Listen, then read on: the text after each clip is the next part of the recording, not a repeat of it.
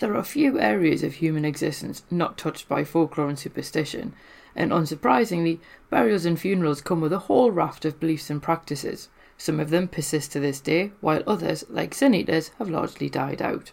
But who or what is a sin eater? What does the practice involve? And how did a person become a sin eater in the first place? Let's find out in this week's episode of Fabulous Folklore. Hello there, and welcome to Fabulous Folklore, the podcast for all things folklore, occult, and just a bit weird. I'm your host, Icy Sedgwick, blogger, fantasy author, and your guide into these rather mysterious realms. I've got some rare things to show you, so come on in, take a look around, but be careful not to touch anything. These things sometimes bite. Hello and welcome back to Fabulous Folklore with me, your host, Icy Sedgwick. This is our penultimate episode in Freaky February, and next month we're going to be having a look at the folklore of fortune telling. So expect all kinds of shenanigans related to divination in March. We are going to have a look this week at the Sin Eater. I was talking about this with someone on Twitter, I think it was a few months ago, I realise there's not really that much information out there on them, so I thought I would do a post on them.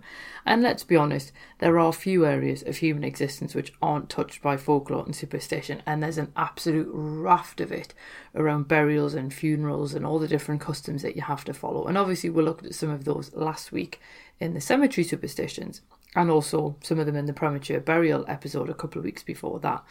And while some of those customs and superstitions persist, some of them do die out and despite the practice of sin eating apparently lasting from the 17th to the early 20th century, there is surprisingly scant evidence of it. And it seems that the sin eater has basically crossed the reality barrier into fiction.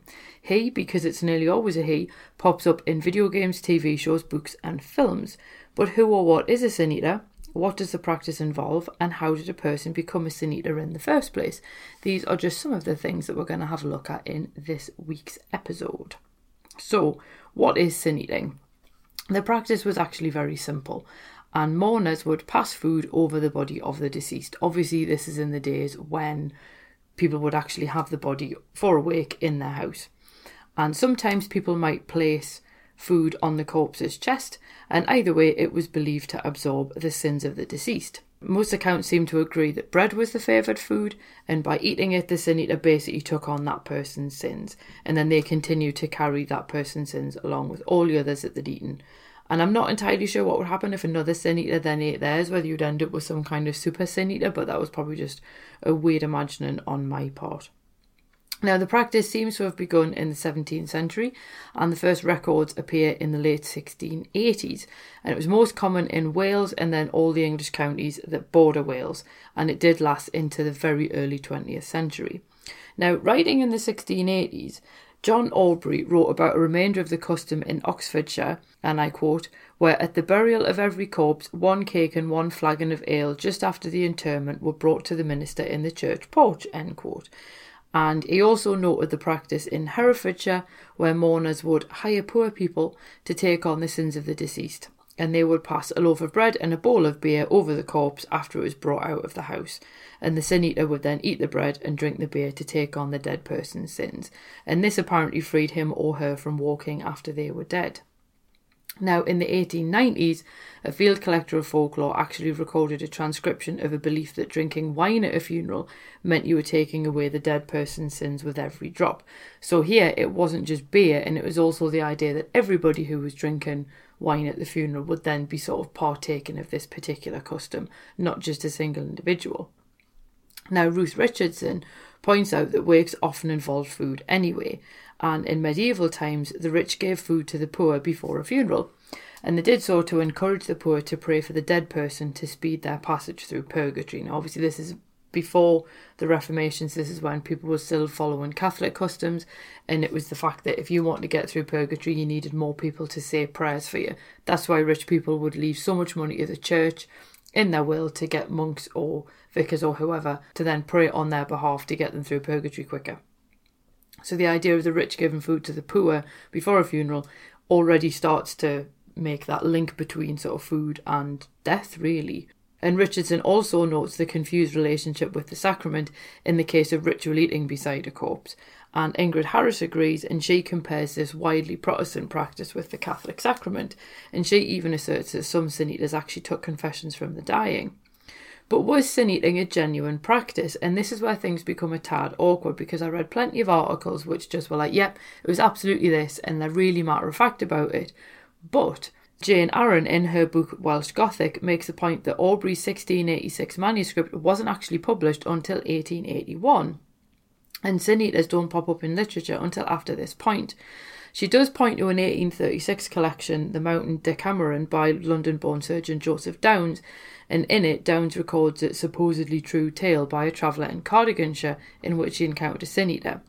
Yet Aaron treats this collection as a literary work, not one of factual encounters, and on top of that, she does actually point out there are surprisingly few references to sin eaters before Aubrey's work became known. So this is basically that period between 1686 when he wrote it and 1881 when it was published. There's not really that many references. So where would Aubrey get the practice from if it wasn't widely recorded?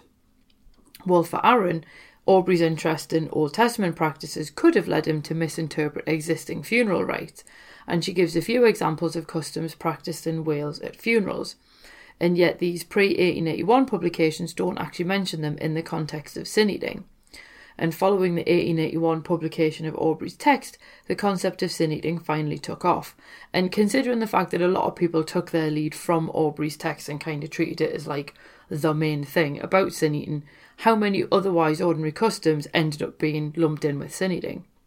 Aaron also notes the work of Wirt Surkes, who published British Goblins, Welsh Folklore, Fairy Mythology, Legends and Traditions in 1880, and he also found very little evidence of sin eating in Welsh records. So was Aubrey wrong, or was something else going on? But before we answer that, let's have a look at why sin eaters were necessary in the first place.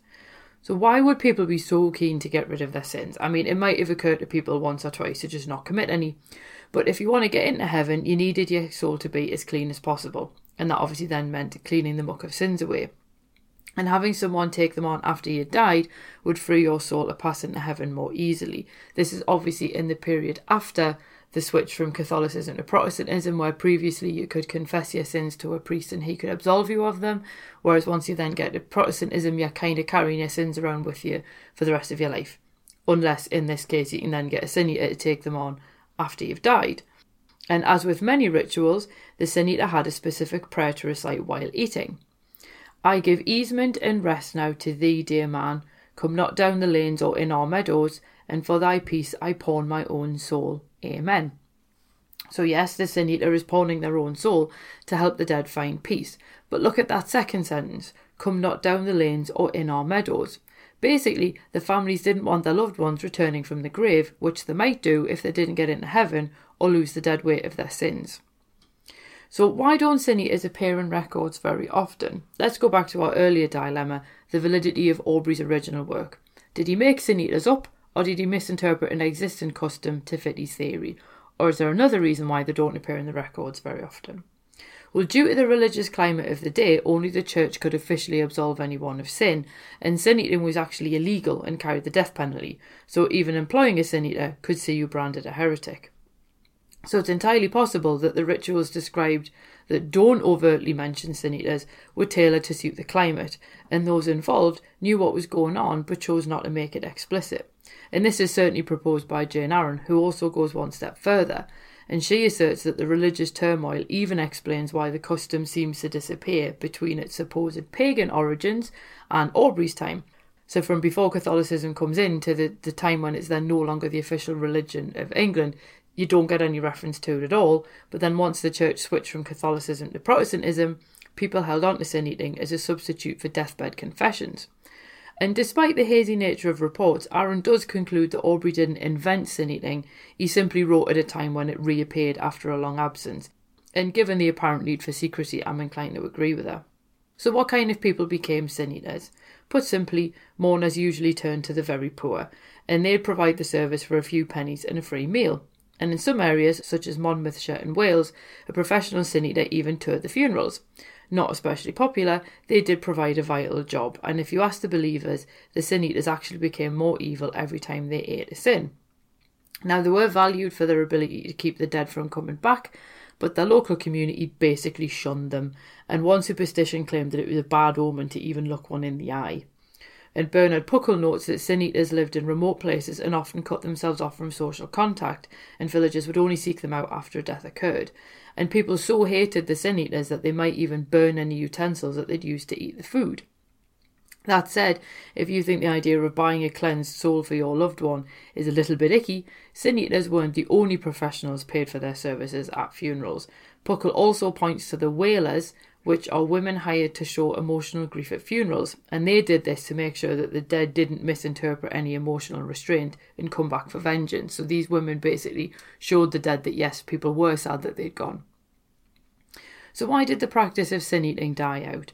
Well, the last known sin eater actually died in 1906, and Richard Munslow was a well respected farmer in Shropshire, so he really bucks the trend. So instead of being this poor person or this poverty stricken individual living on the edge of the community, he was really quite embedded in the community. And he largely took to sin eating as an act of kindness to his neighbours, even though the practice had otherwise died out by the mid 19th century and according to Marie Krefft, he lost four of his children, including three within the same week in 1870.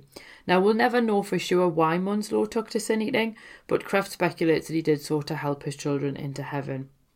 And Jane Aaron notes how the custom now largely appears in American folklore and literature, and she speculates how familiar people are with its Welsh origins, and indeed how unfamiliar the Welsh sometimes can be with the custom, even though they basically started it and indeed we can only speculate why the practice as a whole died out. Perhaps in a more secular age, the need to have sins cleansed is less of a pressing issue.